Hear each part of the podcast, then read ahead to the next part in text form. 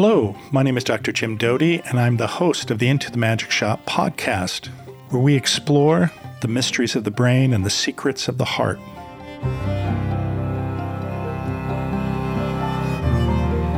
Hi, this is Dr. Jim Doty. Welcome to the Into the Magic Shop podcast. My guest today is David Eagleman, neuroscientist, internationally best-selling author, co-founder of two venture-backed companies, Neosensory as well as BrainCheck. He's also the writer and presenter of the international PBS series The Brain with David Eagleman, as well as the author of the companion book The Brain: The Story of You. He has over 120 academic publications, as well as several best-selling books. Today, we're going to have a conversation that covers a lot of ground, but really areas in which David is recognized as an expert, as well as a discussion about time, sensation, free will, and a variety of other topics. So, thanks for being with us today. I hope you enjoy. David, thank you for being with me. Let me just tell the audience that you and I have been friends for some time, and uh, we're just going to engage in a little conversation here. But you know, you're such uh, an incredible individual in terms of your background in neuroscience and your deep interests. Obviously, you've published several best-selling textbooks. You've been obviously the voice of the brain on PBS, if you will, and you have a company called Neurosensory. Uh, but you're obviously Neosensory. Oh, I'm sorry. What did I say? Neurosensory. Neurosensory, right? Oh, that's my company. I'm yeah. sorry to play. uh, Neosensory. I'm sorry. Anyway, you you do have this incredible broad interest. Actually, one of the things that I know about you is you have an interest in time. That's right. Yeah, actually, so when I was a child, when I was eight years old, I fell off of uh, the roof of a house that was under construction, and it seemed to take a very long time. The fall, and when I got to high school, I calculated that it was only you know 0.6 seconds, and I was really struck by that. And and my whole life, uh, my whole rest of my adult life, I was struck by this weird distortion of time that happens when you're in a life-threatening situation. And so I ended up devoting uh, some fraction of my neuroscience career to studying these issues about time perception, how the brain constructs time. Well, maybe you could talk about that because I think everyone has had this experience where, you know, in a life threatening situation, time really slows down. And, and if you're talking to somebody who's not particularly interesting, it really slows down. No, yeah, just the opposite, actually. So I became a neuroscientist and I was running experiments in my lab, but I got very interested in this issue about time. And so I started by doing a survey online and I collected hundreds of reports from people who said that time seemed to go in slow motion when they were in a car accident or in a gunfight or in a motorcycle accident, things like that. And so I really started wondering how to study this. And I looked in the literature, and it turns out no one had ever actually studied this problem before. And it's obvious why. It's because you can't put people in life threatening situations. But I worked on how I could really, really scare people enough to give them a time distortion. So, you know, I brought my whole lab to the amusement park and we tried all the scariest rides and so on. And, and none of that actually worked to induce time distortion. But I found something eventually called SCAD diving, suspended catch air device, where you essentially you drop from 150 feet in free fall backwards and you're caught in a net below going 70 miles an hour. And this, it turns out, was scary enough to induce this sense of time distortion where it feels like the whole thing took longer. So, what I did is I got approval from my school to do this, and it took me eight months to get the approval, but I finally got it. And the way it worked is I would drop participants from this 150 foot thing, and uh, I would have them then retrospectively on a stopwatch estimate using their memory. For, you know, start the watch the moment you remember being dropped, and then stop it the moment you remember hitting the net. And it was very distorted compared to the control where I had them watch other people and then reproduce that on a stopwatch, you know, to remember other people dropping, which seems much shorter. So I was able to induce it, but the question was is time actually running in slow motion when you are scared for your life like this. So I built a device that strapped to people's wrists and it flashed information at them in a certain way so that I could actually see, I could determine if people were seeing in slow motion or not. And I'll skip some of the details unless we want to drill into them, but it turns out you actually don't see in slow motion during a life threatening event. And this is how I came to realize that the whole thing is about memory. It's all about retrospection. It's all about saying, what just happened? What just happened? And when you think about what just happened, you've, you, have you have laid down so many memories during a scary event that it seems to have taken longer because your brain makes an estimate of how long an event lasted, the way it does that is it sort of looks at how much memory it has. But if you remember, okay, the hood crumpled and the rearview mirror fell off and the other driver was screaming, and you know you have all these memories of things, then your brain makes an estimate. Said, well, okay, that must have taken five seconds when in fact it took one second. That kind of thing. And of course, the opposite is that when you're having a very enjoyable time, of course, it seems that an hour has passed in seconds or minutes. And uh, what is the difference then? Yeah, uh, when you are having an enjoyable time, you are not consulting your watch in the moment. And so suddenly you think, oh my God, I cannot believe this visit is already over. But here's the important part in retrospect, it's exactly the opposite than it is going in the forward direction. By which I mean, if you're having a great time, suddenly you feel like, oh my gosh, time flew. But in retrospect, you have lots of memories of that. So it seems much longer. So compare a, a boring weekend at home where you don't do anything to a super exciting weekend when you go on a traveling, you know, you go somewhere and you camp out with your friends and that sort of thing. When you go back to work on Monday, the exciting weekend seems to have lasted forever in the sense that you think, wow, it's been a long time since I was back here at work last Friday. But a boring weekend, you think, oh my gosh, I was just back here. So it's exactly the opposite when you're looking back on time as when you're moving forward in time. So another example of this is when you're moving forward in time through a boring event, it seems to last forever. So when you're sitting on an international plane flight, you cannot imagine how long it's going to take for these 15 hours to pass. But when you get off the plane, you haven't laid down any new memories on the plane. And when you think back on it, it just seems like you instantly got from your city to that city. And, um, and so the 15 hour plane flight seems kind of like it took no time. So, are, are there neural correlates of this that you can actually track? So, in the case of judging how long something took, it's all about how much memory you've laid down. Uh, that's really all the brain can ever do. And it says, Hey, so for example, if I said, "Hey Jim, how long has it been since I last saw you at that uh, coffee shop in Menlo Park?" The way you answer that question, unconsciously, of course, is by looking at all the footage that you have in the sense of, okay, let's see, this happened and that happened, and all you know, several weeks worth of stuff passed. Okay, great, it's been some weeks. So we can look at issues of memory, and that, of course, has been done in neuroscience for a long time. But what's interesting is when it comes to time estimates of let's say a fraction of a second or a, maybe a few seconds that's actually done in a different way in the brain. That has to do with how much activity the brain has in general. So what i mean is let's say i'm just flashing some pictures on the screen and then i flash a, a new picture that's that's uh, you know totally different or i scare you or i do something different. Your brain has a lot more activity with the new thing and so the new thing seems to have lasted longer let's say I flash pictures for half a second. Let's say I flash the same picture of uh, of a can of soda, and I flash the picture, and then I flash it again, and then I flash it again.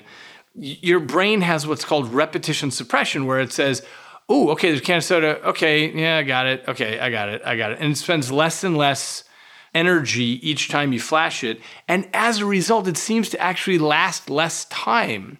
An example of this is the stopped clock illusion, where you glance at a clock on the wall, you know, the old fashioned kind with the second hand, and it seems like the clock is frozen for just a moment, and then it starts ticking along. What's happening is when your eyes first land on it, it's new, it's soaking up the information, and so everything seems to take longer.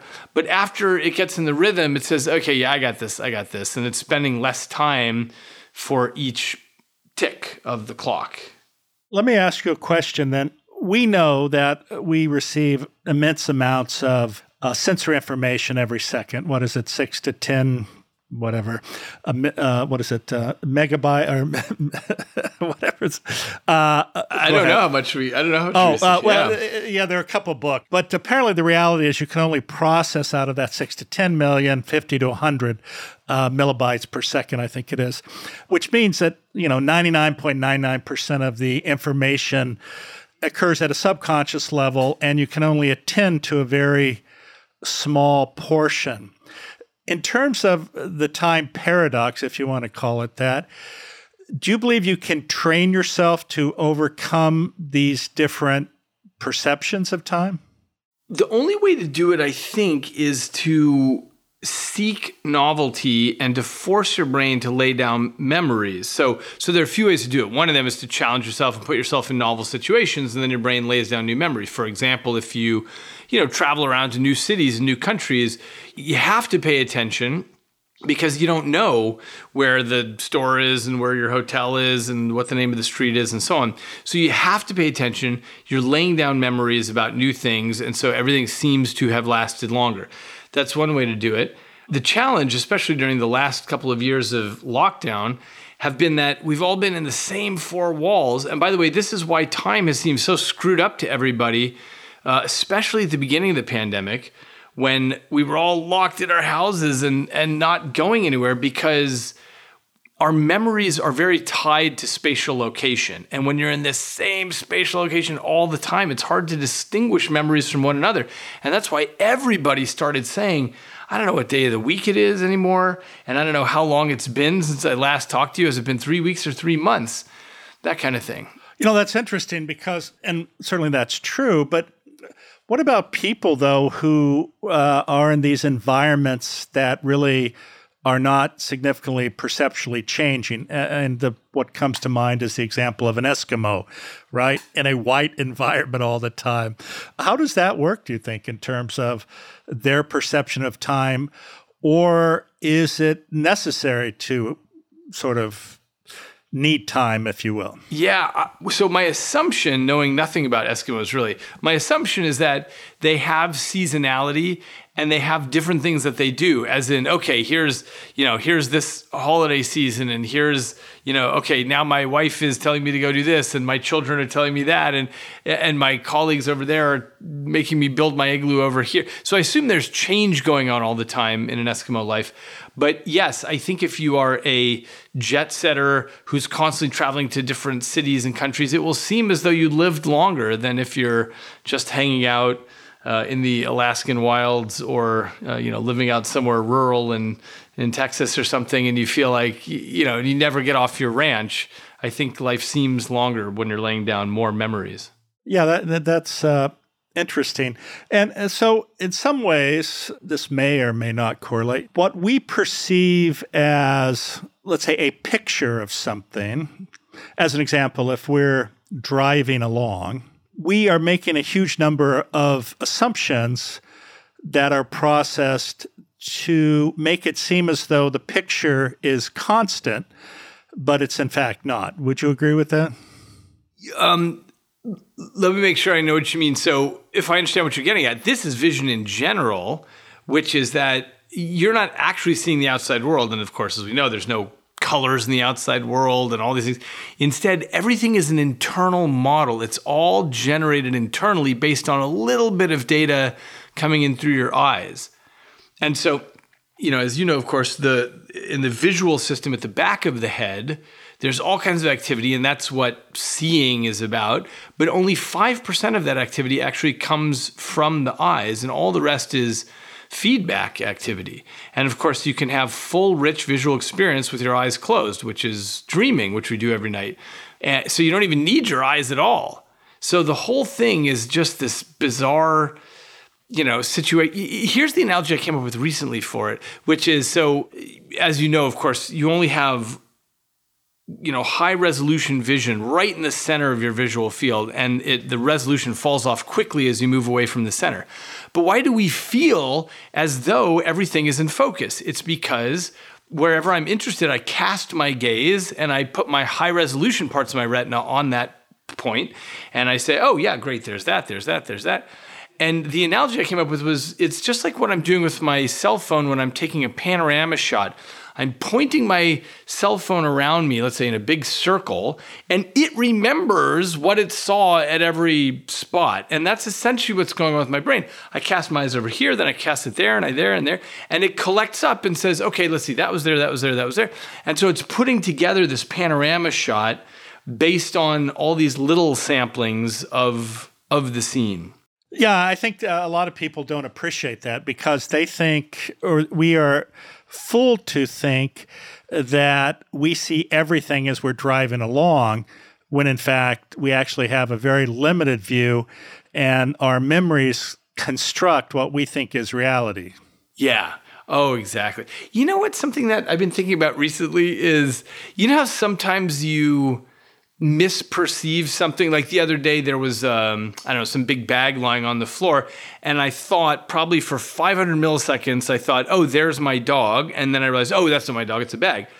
But I think we have these all the time, and we forget how often we do that. But if you can put yourself in that first 500 millisecond mistake, it's very instructive because it tells you okay, I'm getting some data that there's a blob in the corner over there, and I am 100% sure that that is my dog. For just a moment, you think that. And I think it's instructive to realize wow, it's, I, I really truly was seeing my dog given just the lousy little bumpy, blobby data over there. No, I think that's exactly right. Uh, you know, it's funny. I, I saw uh, a, a, picture of a woman who had a hairstyle and a um, what's it called? One of those plastics things over their hair, but and her head was bent forward, and it looked like a Sesame Street character, not this woman. and I looked at, it, I go, "Wow, that is weird."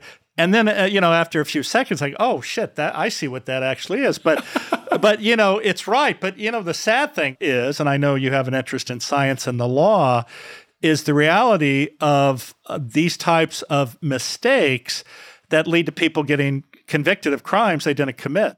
Oh, that's in, those kind of mistakes. That's interesting. Yeah. Well, eyewitness testimony. Yeah, exactly. Um, this happens all the time for actually a series of complicated reasons where for example, a woman gets raped and she thinks, I am going to remember this man's face for the you know for the rest of my life but I'm, I'm specifically going to remember this man's face for the for the lineup and make sure that this guy never walks free.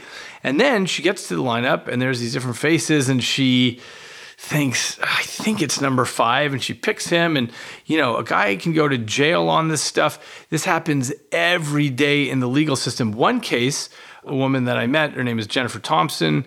She was raped. She, at the lineup, picked a man named Ronald Cotton, and um, and Ronald Cotton went to jail for uh, for 12 years. And what happened is he was in jail and he heard about the O.J. Simpson case and he, he was listening to the news and he learned about this thing called DNA testing.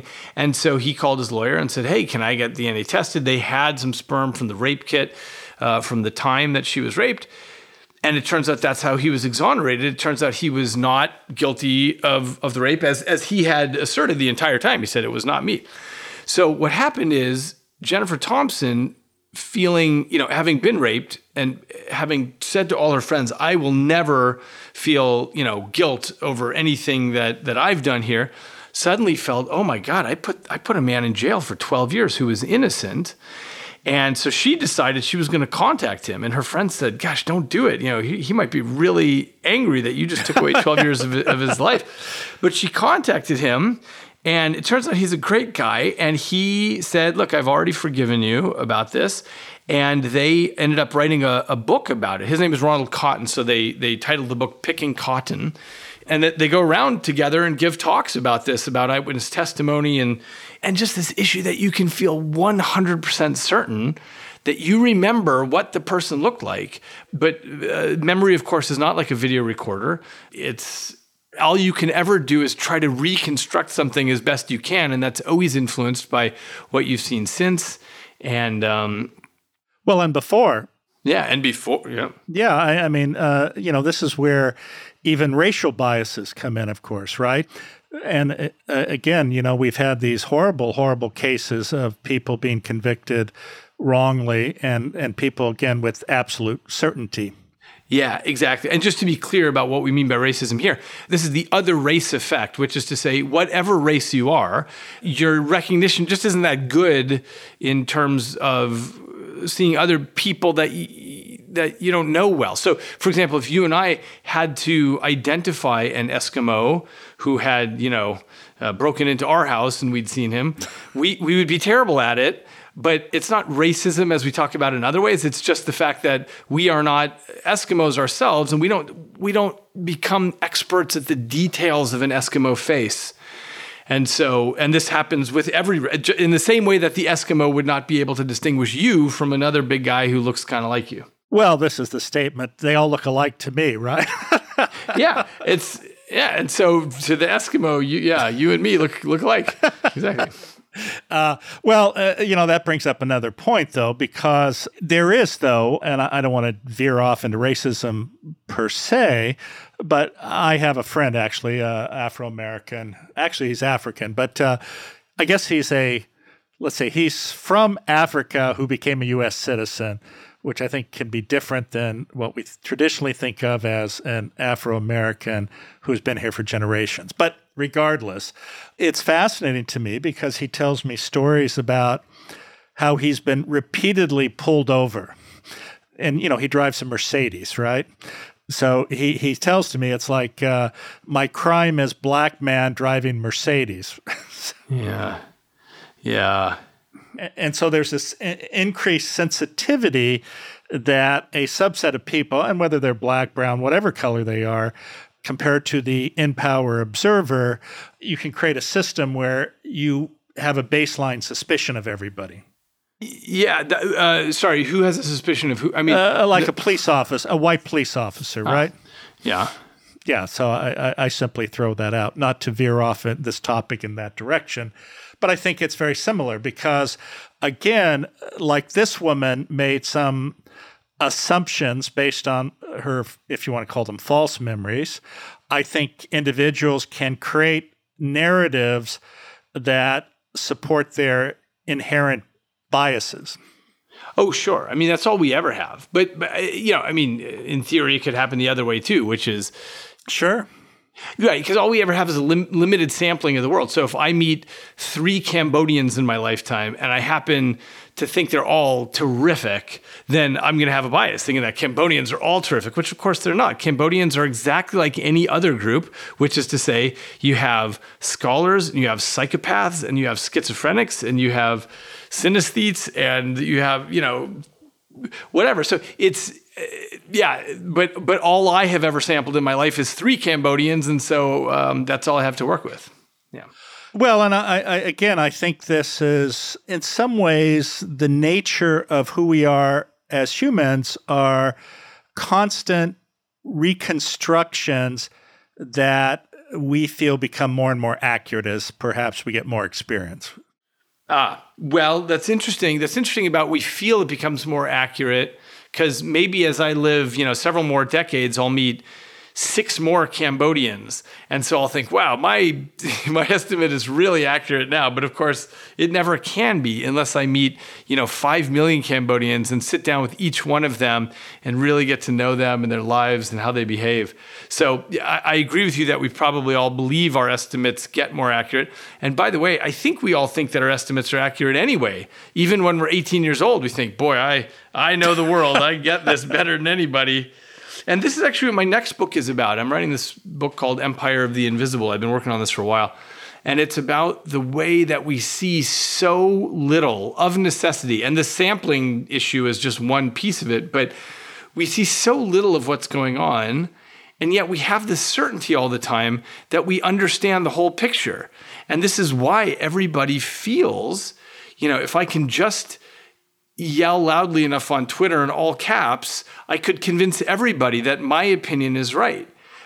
Essentially, everybody on all sides of the political spectrum feels fundamentally that if they could just you know, talk to their brother or their sister or their whoever or their neighbor that if that person would just listen, you could convince them that you are right and they are wrong. And this is a, I'm just, I'm fascinated by this illusion that we all live with. And that's what I'm writing about. Well, you know, that's interesting because part of the problem is your certainty about your opinion uh, versus uh, what's the term used? Possibilian. Uh, uh, possibilianism. Yeah. Yeah. yeah. Exactly. Yeah, and I think I, it's funny actually you bring that up. I think one has to be a possibilian to even come to this realization that maybe there are just lots of different points of view on this that are all you know, they're all okay. I mean, when you're a young person, you're pretty certain that your opinion is the only correct one. And, you know, boy, if you could just, if those dumb adults would just listen to you, you could let them know. So, anyway, I've just, I, I, you know, watching the increasing polarization uh, over the last several years, I've just felt more and more the importance of writing this. I just gave a talk on this where I put together an hour of slides on it and delivered this. And I was so, pleased at how how well this was taken up by the audience because when I first told the people who invited me, I said I'm going to I'm going to speak on the neuroscience of our political opinions. They said, "Great! Can you you know are you going to tell me how I can convince my brother that he's wrong and I'm right?" And I said, "No. I said I'm not going to talk about that, but I'm going to sort of talk about the meta issue there, which is why you believe that there's something that I could tell you or anyone could tell you that would allow you to convince your brother that you are right." It's interesting you bring that up because I don't know if you ever saw it. There was a Heineken commercial where they brought together a group of uh, disparate opinions in different ages. And then they had them, I think, work on a project for three or four days together. And what happened is, you know, initially it started out with, uh, you know, sort of people making assumptions about the other people and then different people commenting about political uh, opinions. But by the end of this, whatever it was, two, three, four days, whatever, people were sitting down and just talking. And this is, uh, you know, in some ways, this relates to uh, an area of interest I have, which is sort of compassion in the sense of seeing the other's perspective and respecting their opinion and giving them dignity without depersonalizing them or objectifying them, which of course makes it easier to judge them. Yeah, yeah, nice. Tell me how you're thinking about what, what the solutions are for that. Kill everyone who has a different opinion than mine. uh, yeah, well, uh, you know, that is the challenge. I, I think that what we have to do is have humility about our positions and then also try to be empathetic and try to understand what are the drivers of the other people's opinion. And then, uh, you know, respect their opinion, respect who they are. And then this allows you to have a conversation about how you arrived at that. And in some ways, it's, uh, I would say, it's this choosing love over fear, right? Because oftentimes the drivers of people's very uh, adamant opinions is uh, fear about the other or the other's opinion. And when you're able to uh, dissipate that and simply look at it as trying to understand the other person without judgment, then I think you're open to have a conversation where one or the other might change their minds. Yeah, this is a really important thing. And by the way, you know, I get asked a lot about this um, recently about the the influence of social media on driving polarization. And by the way, I just want to mention that I I think social media has very little to do with this. You know, obviously it's a tool that people use to scream and shout their opinions, but when when you really look at awful scenarios of deep polarization that led to serious bloodshed, you know, all the examples I know are in the 20th century from uh, you know communist Chinese revolution to the Russian Revolution to Nazi Germany to the Hutu and the Tutsi in Rwanda and so on. This was all pre-social media, man. You don't need that for people to get completely polarized and completely up in arms and, and killing each other. Well, uh, what you know, what I would say to that is though that those are all examples of people who were kept from having complete information, right? I mean, the, worst thing for a despot is to have complete transparency. Uh, because and and in some ways it's like traveling the world. You know, if you come from a small town in Arkansas, which is very rural, and uh, uh, let's say, uh, Christian and it's not diverse in whatever way, it's easy to then come to the conclusion based on perhaps those around you without knowledge of a certain perspective. Versus if you've traveled the world, you've seen all different types of individuals, behaviors, cultures, and you realize that I don't know if the word is nothing is written in stone, but you're certainly more able to look at different perspectives of how to behave in the world. I think that gives you some insights and you're not quite as judgmental. Yeah, quite right. And it may be, therefore, that the internet gives you the equivalent of world travel. If you're stuck in Arkansas, you can you can essentially be traveling the world and seeing things that you would never have the chance to do just by being on YouTube and TikTok and whatever and meeting people elsewhere and making connections on Zoom with people elsewhere. That's pretty cool. And by the way, the, the it's not about restriction of information. If you look at just an example like the 1933 election in the, the German Reichstag, the parliament, every single candidate elected that year was either Communist Party or Nazi Party, far left or far right. And it's not because there was a restriction of information as such by a despot. It was that, you know, the communist, just there was it was just polarization. It was just good old fashioned super polarization. And what happened, of course, is the German president then died and Hitler took over. He grabbed power as the Fuhrer. Well, correct. But once that event happened, then there was a narrative pushed that uh, created a version of history which uh, negatively presented the Jewish perspective or Jewish people, right? Yeah, qu- uh, quite right. Once, once there's a despot, then it's easy. You get censorship, all sorts of. You know, under Lenin and Stalin, there was unbelievable censorship with you know, even the even the weather reports were doctored. If it was a day of celebration for the Soviet Union and it looked it like sunny. the weather wasn't going to be, yeah, exactly, exactly. And so this is again something I feel that is incredible about the internet and really a benefit to us is that uh, that kind of censorship is totally impossible now. Now that we have multiple voices. Well, you know, it reminded me what you were saying of. Uh, remember Romania when it was communist, run by Ceausescu? I think Ceausescu, yeah. Ceausescu, yeah. He, he, he, he stated that he had invented peanut butter. Good for him.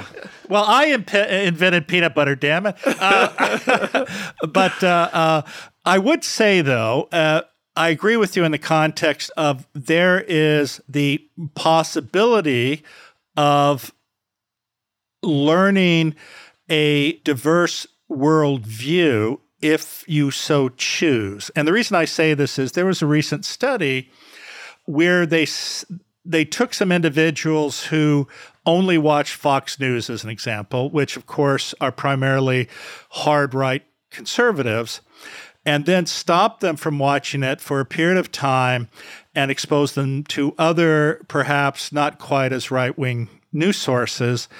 And it was like you know suddenly uh, they saw the world from a, a completely different perspective and were much less judgmental.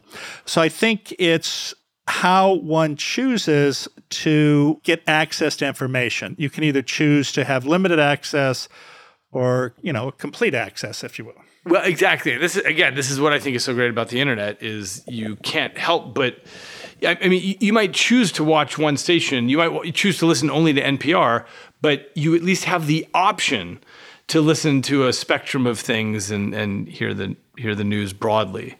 Whereas whereas historically you didn't have that. Yeah, yeah what, what I was going to say is, you know, my wife, of course, Masha, she uh, she buys organic, right? Yeah. And there, she was talking about chickens and how they're grown organically, and so uh, I researched this this farm, and it says the chickens have access to a yard, but there's like a two foot by two foot window or door with 50,000 chickens, oh. and none of them have ever been outside, but they have the ability to go outside. Oh, it's terrible. so, so in some ways, you could say, well, yes, they have the ability to choose, but sometimes practically that's not quite the case. I know. This is funny. Anytime you put some sort of binary labeling practice on something like, oh, you can call it organic if, then you get everybody suddenly calling it organic. Yes, but it, yes. it loses its meaning. Yeah. Uh, speaking of. uh, let's change the subject. How about consciousness? You know, uh, uh there are, last count, at least 10 or 12 uh, different views of consciousness, going from, uh, what's his name, Penrose all the way to Chalmers, all the way, is it to Tony? Tononi, yeah. Tononi, yes. Uh, uh, so who do you agree with, not, or do you have your own perspective? Yeah, I mean, look, I have a possibilian perspective on this, which is.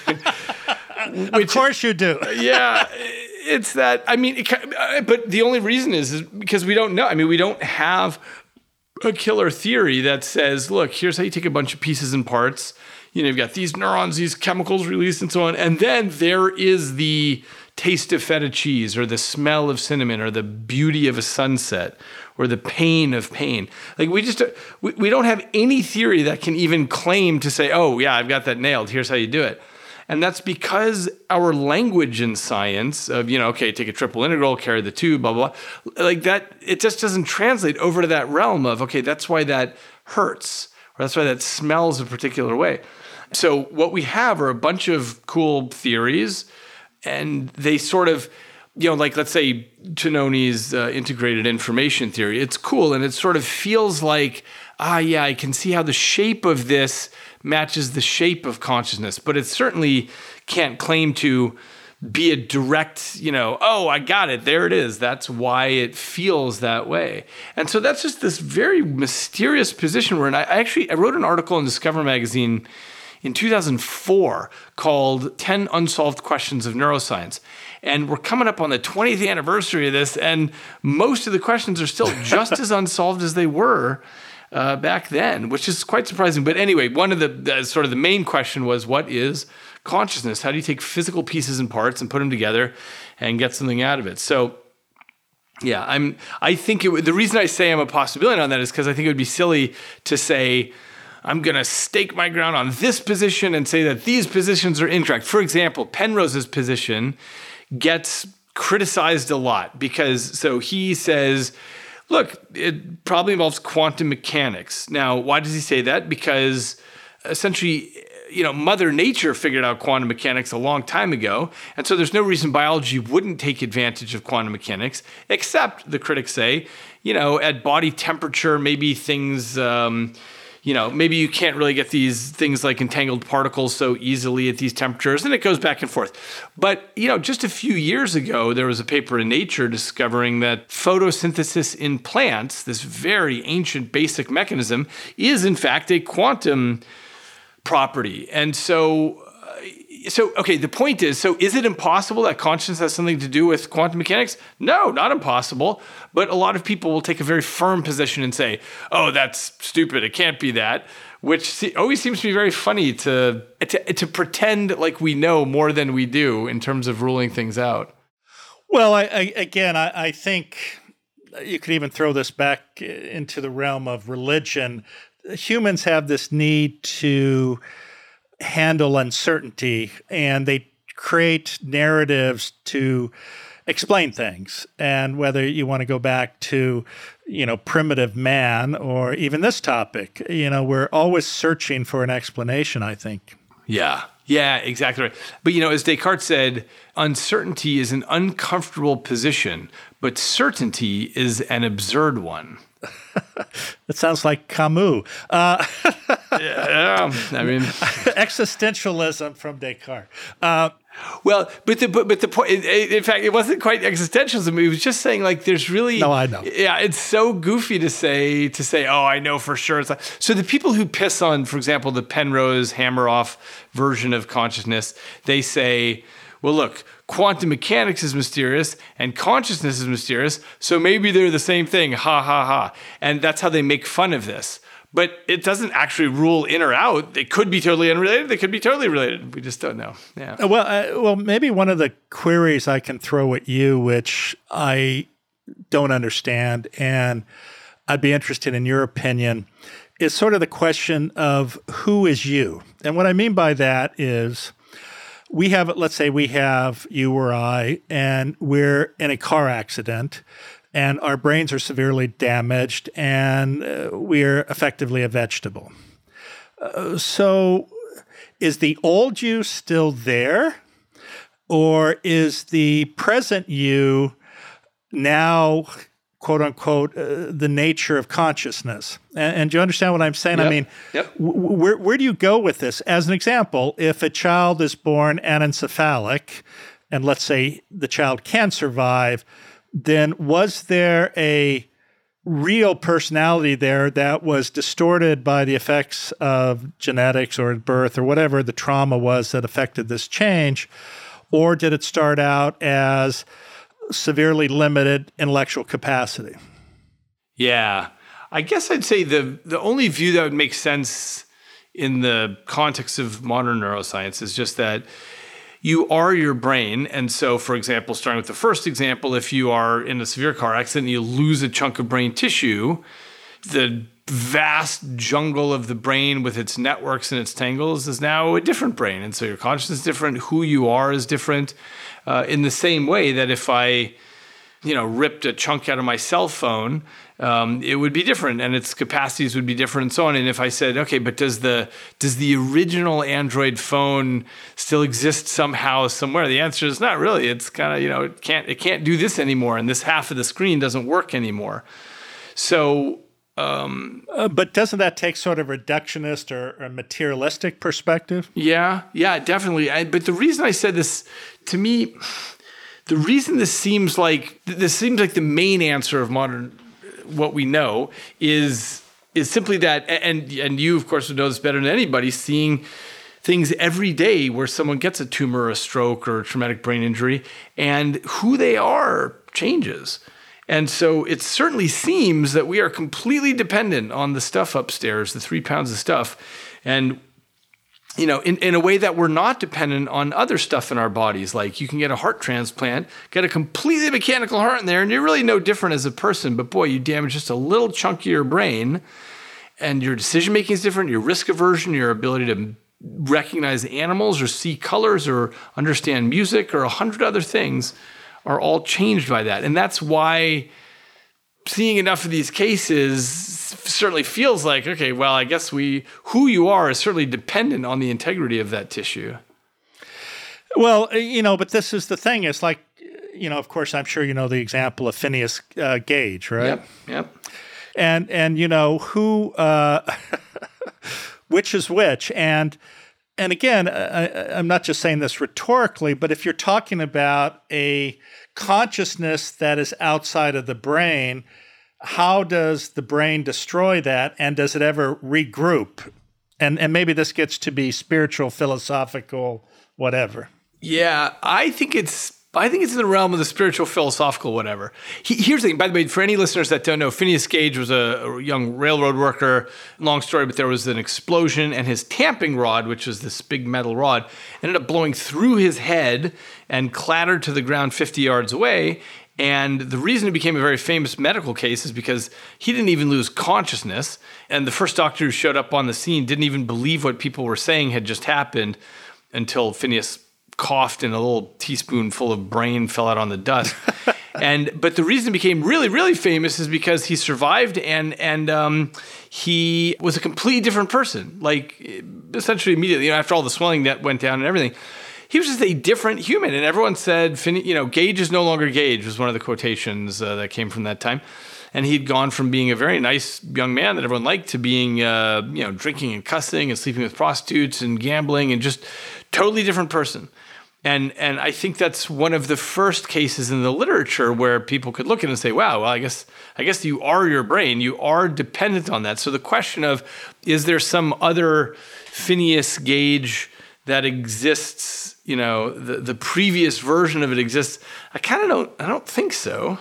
Well, so so then this gets to the question, though. You know, if you die, who is left? Uh, is it Phineas Gage post injury or is it Phineas Gage pre injury? And this is to maybe ta- uh, address the issue of people who either believe in an afterlife or karma, et cetera, et cetera. Yeah. I mean, most, most philosophers and scientists have landed on the opinion not that there's any you know, not that we have a, cl- not that anyone can have a clear answer to this, but it certainly seems that, you know, Phineas Gage might have several changes in life. Like if later in life he'd ended up with a brain tumor and then, uh, you know, had a, a, traumatic brain injury after that. And so, yeah, he could change many times. And when he dies, all the activity in the brain stops and there's no more Phineas Gage at all, would be the, certainly the view of modern science, at least in the absence of any reason to believe something else. Uh, well, I would agree with you on that, and which comes back to the reductionist materialistic perspective, I suppose. Well, now let's get to near death experience. okay. All right. Uh, give me your thoughts. So it's so easy for the brain to slip into hallucinogenic or dreamlike states in various circumstances. So it's very difficult to know when someone says, Hey, I was dying on the operating table and I experienced XYZ. You know, how do you distinguish that from a dream of some sort? You know, I heard of one story of a neurosurgeon who had who put some big blinky light sign that said some word. He put it on the shelf above uh, everybody so that yeah so that if somebody said hey I, I floated above and i watched what was going on the surgeon could say okay great what was what was the big sign that was blinking? And obviously, no one was able to report that word, suggesting that no one was actually floating above the room. So I don't know. I mean, some of these things are so hard to test or know, but I certainly don't think there's a good reason to believe in them. Because, you know, this is the question that philosophers have asked for centuries, which is is testimony evidence? If I come back and tell you that, you know, I was surrounded by pink elephants uh, on, on your operating table, is that evidence? Does it count as anything? Well, of course not, and that's that's the problem with when you get testimonials telling you how great a product is, actually. but uh, I used it, and it was the best thing in the world. Well, the reason I mention that is it's interesting, and uh, you may not recall, but in my book, you know, I was in a serious car accident and actually had a near-death experience. And it was interesting because I had a spine fracture as well as abdominal trauma and a splenic fracture. And I was taken to the operating room theoretically, and I had a transected small bowel. That was fixed.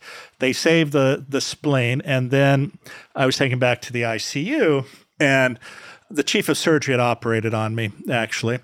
And what happened was my blood pressure was, you know, going from like 120 over 80 down to 100 over 60 down to 80 over 40 down to 60 over nothing.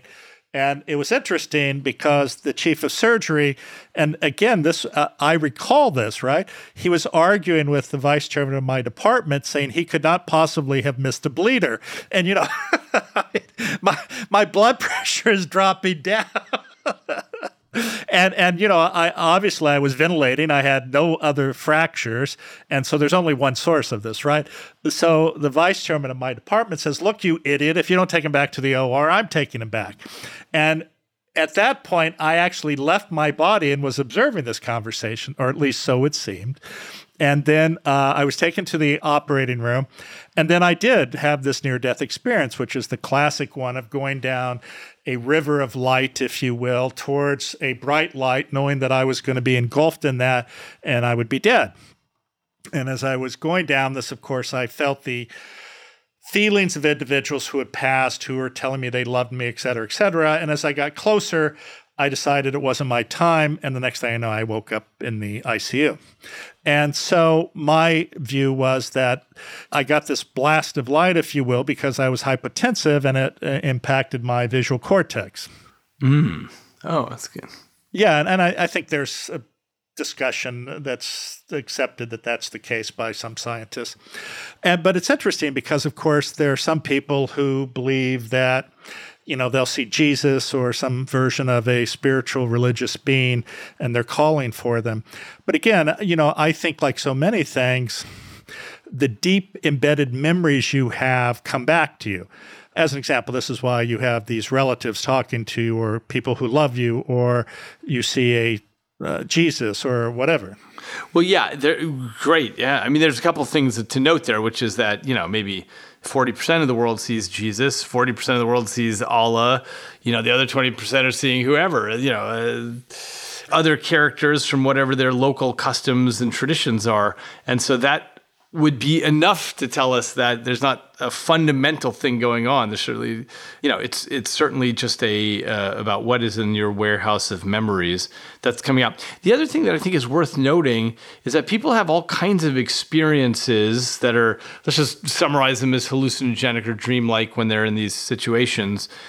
And we talk about the ones that seem sort of meaningful or spiritual, but one of the things that I collected in all of my studies about what happens when people are in near death experiences or you know scary traumatic events is that most of the time these things are totally meaningless. For example, when I fell off the roof, I was in third grade. And so I was thinking about Alice in Wonderland. I had complete calmness as I was falling to what would you know likely be my death and i was thinking about how this must have been what it was like when alice fell down the the rabbit hole because that was my experience but this uh, one one testimonial that I remember reading about is a gentleman who was in a motorcycle accident, and got thrown from his bike, and as he was sliding along the asphalt at 40 miles an hour, sliding on the asphalt, his head, his helmet was bouncing up and down against the asphalt as he was going, and he composed a little ditty to the to the rhythm of that.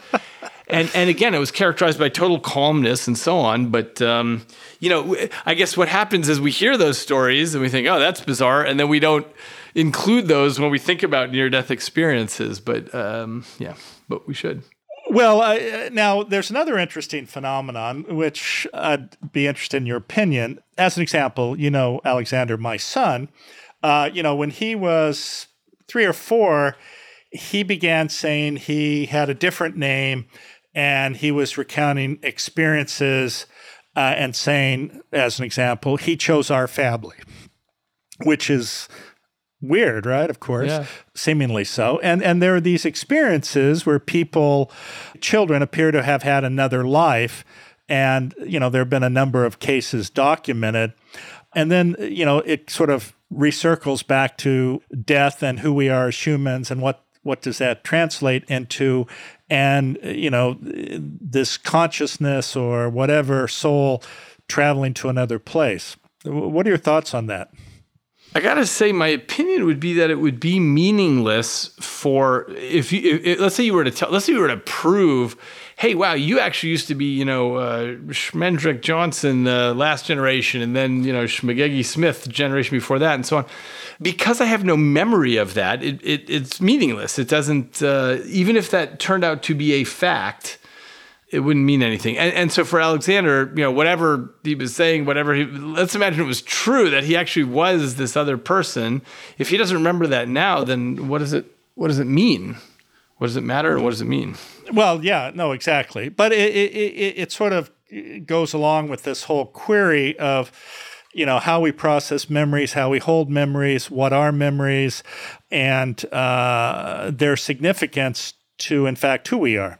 Right, as you said, you know, when you die, neuroscience would support that there isn't anything afterwards. Yet, of course, this is contrary to probably what the majority of people believe. Oh, that's interesting. I mean, the majority of people believe all all kinds. Of, I mean, yeah, I mean, yeah. but, yes, they do. but, but I mean, this is really the job of science, right? Science is nothing but clear thinking and doing experiments and seeing what we can and can't rule out. Now, by the way, the reason I'm a possibilian, and I know you know this, Jim, but I'll just say this for the record here, which is the reason I'm a possibilian is because you know I've devoted my whole life to science, and I really believe in the pursuit of science, and yet there's so many things that we just don't know that we don't um, that we can't answer with the tools of science, at least not yet. And so this is one of them. Let's say the question is, do we, is there something that continues after the brain shuts down? Well, you know, this is a great question, but we don't we don't actually know the answer. Now that's not equivalent to saying, therefore, anyone gets to make up whatever Schmegegi story they want and we'll, you know, we'll buy that story. But it is to say, um, we should always have intellectual humility and say, okay, look, this is what we think is probably the case, but it doesn't mean that we know for sure that there's nothing else interesting going on in the universe. No, I agree with you. Now, this does bring up an interesting point, though, because in terms of sort of a commentary on what is creating divisiveness in our society, is I think that we have somehow taken individuals with significant expertise in a particular domain and made their commentary equivalent to a person with no education or background and saying that there's somehow equivalency in their arguments. Yeah, that's right. And probably ever has that been the case that that happens. Now, part of it is defensible because some people are just smart and good thinkers. So, would I want to know Benjamin Franklin's opinion on whatever? Yeah, sure. He was a super smart guy. Or Isaac Newton's opinion? Uh, yeah, certain things, not others. But yeah, that's a really good point. I mean, anyone can get on Twitter and scream and shout about whatever they want, whether or not they're an expert in that. They've got a million followers based, followers based on the fact that they you know look great in a bikini or they're great on some sports field but that's different than being knowledgeable and a good thinker in other domains. Yeah it's always a problem we have to deal with yeah, no, I think that's right. Well, uh, we've spent a good bit of ch- time having a far broad reaching discussion, which I think actually is quite interesting and uh, hopefully also entertaining. Any uh, thoughts uh, you might have, or maybe you can mention this new book you're working on and also maybe leave individuals with uh, an insight or a thought you may have. And I'm sorry we didn't get a chance to speak about neosensory, but maybe you can suggest where people might find some information about that. Yeah. Well. Okay. I'll do this in reverse order. So, neosensory, this is a company that I spun out of my lab years ago, and we build hardware as a brain machine interface non invasively. So, this is a wristband with vibratory motors on it, and we can translate any kind of information into patterns of vibration on the skin. So, our first our first device that we came out with was for people who are deaf we translate sound into patterns on the skin. We're doing essentially exactly what the inner ear is doing, the cochlea, and we're just transferring that to the skin. And it works great for people who are deaf. But what I'm really excited about is the product that we've just released, which is called the Clarify. It's using the same wristband, but this is for as people get older, they lose their high frequency their ability to hear just what's going on in the high frequencies. So they can still hear vowels fine and lots of things, but some sounds called phonemes, they get more difficult to hear, like distinguishing a V from a B from a D, or you know other sounds like S or TH, things like that become harder to hear. And also, by the way, you know conversations from women and children become harder to understand than from men because because they have higher frequency voices. So this is why people get hearing aids, but you know people hate wearing hearing aids for for various reasons of stigma. And so what we have done is the wristband is listening with its microphone in real time for just those sounds. And it buzzes to tell you oh i just heard a b. Oh bzz, uh, here's a different buzz. I just heard a th oh i just heard an f and so on. And what happens is within about 3 weeks your brain is able to put these signals together from your ear, which is hearing the low and medium frequencies just fine, and your wrist, which is clarifying the high frequencies. And people say this is like a pair of eyeglasses for their for their wrist. And so I think this is I think this is a really big deal. This is going to totally revolutionize hearing aids and that whole market because it means that people can just put on this little wristband and uh, and and here actually be- the scores that we're getting are actually better than hearing aids. And so anyway, that's that's the newest thing I'm doing, and that takes up 90% of my time. So I'm very excited about that. Yeah, well, I would say that that's you know, uh, I mean, actually quite profound, and in in, in some ways, this is uh, a huge, huge testament to the power of neuroplasticity and the ability to train your brain with different sensory input but that allows it to be utilized in very unique and different ways. Yeah. Yeah, that's exactly right. So the brain is constantly changing its circuitry. You know, as you all know, you've got 86 billion neurons and hundreds of trillions of connections between them. And it, what it's doing all the time is reconfiguring those connections and what I argued in my last book, Livewired, is that essentially it is infotropic, which means it is constantly reaching towards where it can get the most relevant information in the world. Because remember, the brain is locked in silence and darkness, it doesn't see or hear or smell any of this. All it can do is say, okay, look, I've got these spikes coming up these cables. What should I pay attention to? And so it figures out what is relevant for it. And so in this case, with hearing, it says, whoa, I get it I can actually understand what the what this phoneme was if I just pay attention to what's going on in my wrist and just put those together and bada bing. So I'm yeah, I'm very excited about this. This is this is what I'm calling sensory cross boosting, where you're taking you know what's going on in your ear, and what's going on on the skin of your wrist, and boosting what's you know your your the, the probability distribution that your brain makes about what sound was just said out there. I like your continued word creation here. Oh, Thank you. I think I'll keep that up till the day I have my near death experience. Yes. So, yeah. So the next book I mentioned is Empire of the Invisible. It's going to take me another year and a half or two years to finish it because it's a biggie, but it's really you know, my whole career I've been doing things in neuroscience specific things. My last book, as I mentioned, was all about neuroplasticity, but it is hard to avoid in this political climate thinking a lot about this issue of okay, you know, how as a neuroscientist do I see what is going on in the world of politics? And again, it's not I'm not arguing for any particular position. What I'm doing is taking the meta position of what is the reason that people feel you know, all of us feel such certainty about how right we are, given as we, you and I already mentioned, you know, this limited sampling and, but whatever. We, just, I, I just, I find this so fascinating. And you may know I've done a bunch of work about empathy uh, in you know in the brain scanner about in groups and out groups and how readily we form these and we say okay well that is that person's a part of my in group so I my brain cares about what happens to that person Whereas that person is a member of my out group so I really don't care. They can get hurt, and it doesn't really cause much of a signal in my brain. Of course, though, what we do know, though, is if you can create narratives that allow the person to see that they're aspects of the other like themselves, it can actually decrease the outgroup aspect in the sense that they potentially are more accepting or more empathic, if you will. And this is uh, the work of David Desteno and others. That's exactly right. That's exactly right. And you, you may know, well, just for the listeners, I'll just mention very briefly, you know, one of the main experiments we did is we put people in the scanner. You see six hands on the screen and the computer goes around and picks one of the hands and then you see that hand get stabbed with a syringe needle and that activates what's called the pain matrix this network of areas in your brain that essentially you know feels pain. But of course the weird part is it's not your hand getting stabbed you're watching someone else's hand. So that's the you know that's the neural basis of empathy you're feeling their pain you're simulating their pain. But now here's the thing we add a one word label to each of these hands Christian, Jewish, Muslim, atheist, Scientologist, Hindu. And now the computer goes around, randomly picks a hand. You see the hand get stabbed. And the question is Does your brain care as much if it's a member of your outgroup? And we measured people in all different groups, you know, where they, they belong to one of the groups and all the, the other five were their outgroups.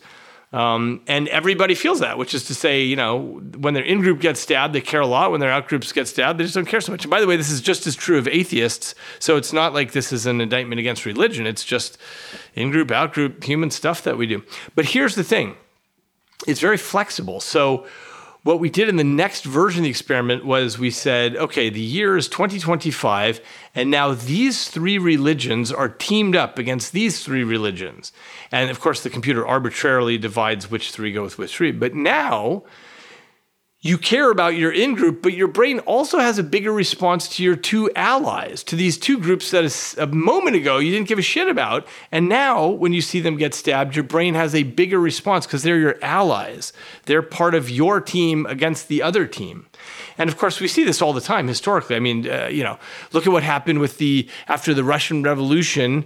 Um, you know, we hated the Soviets. Then the Axis powers, you know, started World War II, and we were teamed up with the Soviets. And so then American and Soviet soldiers loved each other and you know clapped each other on the back and shared cigarettes and had a great time together. And then as soon as the war was over, they became enemies again. But but the point is, people can very flexibly include or exclude others. Well, uh, in fact, uh, this goes all the way back uh, to that experiment with the blue eyed and brown eyed children, right? Yeah. Yeah. Although that experiment wasn't about the flexibility, that was just how easy it is to make an in, to make outgroups. But but the thing the thing I'm pointing to is how easy it is once you have an outgroup to say, oh, actually, you know what? Uh, you know, we've got something in common. There's something in common that we have. This is to your point, which I fully agree with, which is the importance of saying, hey, you know that guy over there at the political rally that you disagree with? Fine. But you know what? He loves pictures of Montana the way you do. He loves you know, Pomeranian puppies the way you do, and so on, and and figuring out what people have in common rather than what they have uh, that sets them apart. Well, when I talk about the brown eyed and the blue eyed, yeah, I, I, mean, I think though that at the end of it, I think they said it, it wasn't true, right? That's right. I mean, they the the genius of the experiment was that the the woman running it flipped it. So what, what you know, so the next day it was the kids with the other eyes that were on top and the other eyes that were on bottom. So that was just to show how arbitrary power structures can be. But they didn't do a thing of saying, okay, you know what?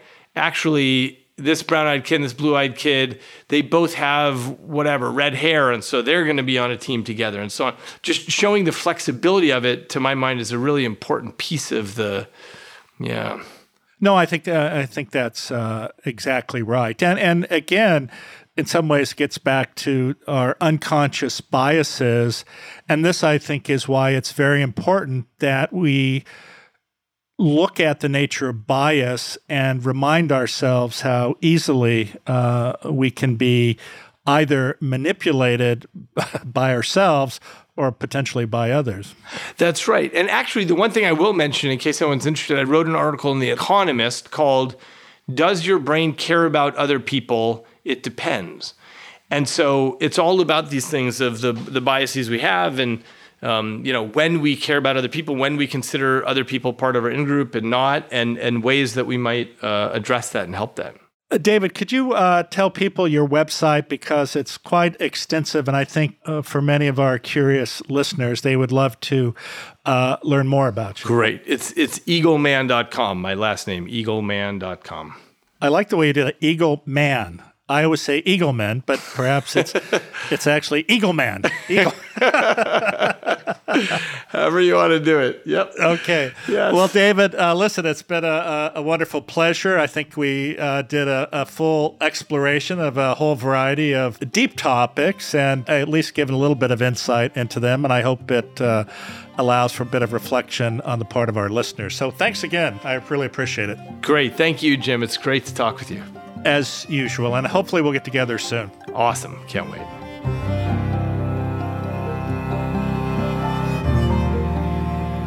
Again, thank you for being with us today. The Into the Magic Shop podcast can be found where you find your most popular podcasts, or you can find us at intothemagicshop.com.